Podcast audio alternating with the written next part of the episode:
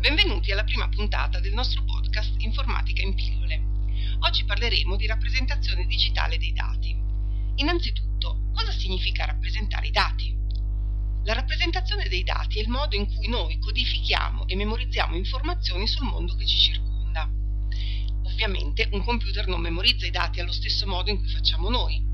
Quindi, come fa un computer a codificare e memorizzare i dati? Lo fa in modo digitale, utilizzando il sistema binario. Questo perché i dispositivi elettronici di cui si compone possono assumere solo due stati, come l'interruttore di una lampadina. Spento vale 0 e acceso vale 1. In questo modo ogni cifra binaria 0 o 1 è dunque un'unità di misura dell'informazione e la si chiama bit, che è una contrazione dell'inglese binary digit, appunto cifra binaria. Per poter rappresentare i caratteri, ovviamente, le due cifre di cui si compone il sistema binario 0 e 1 sarebbero insufficienti, quindi sono state raggruppate in byte. Ogni byte si compone di 8 bit ed è un'unità minima di memorizzazione in un elaboratore. Un byte quindi ci serve per rappresentare una lettera, una cifra o un simbolo.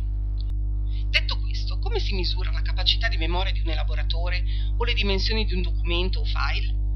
Visto che abbiamo detto che un byte corrisponde ad un carattere, le dimensioni di un file si misurano in byte e nei suoi multipli, il kbyte, il megabyte, il gigabyte e il terabyte. Un kbyte corrisponde a 1024 byte, un megabyte contiene 1024 kbyte, un gigabyte contiene 1024 megabyte e così via. Ed eccoci arrivati alla fine per oggi. Tanti saluti e a risentirci alla prossima puntata.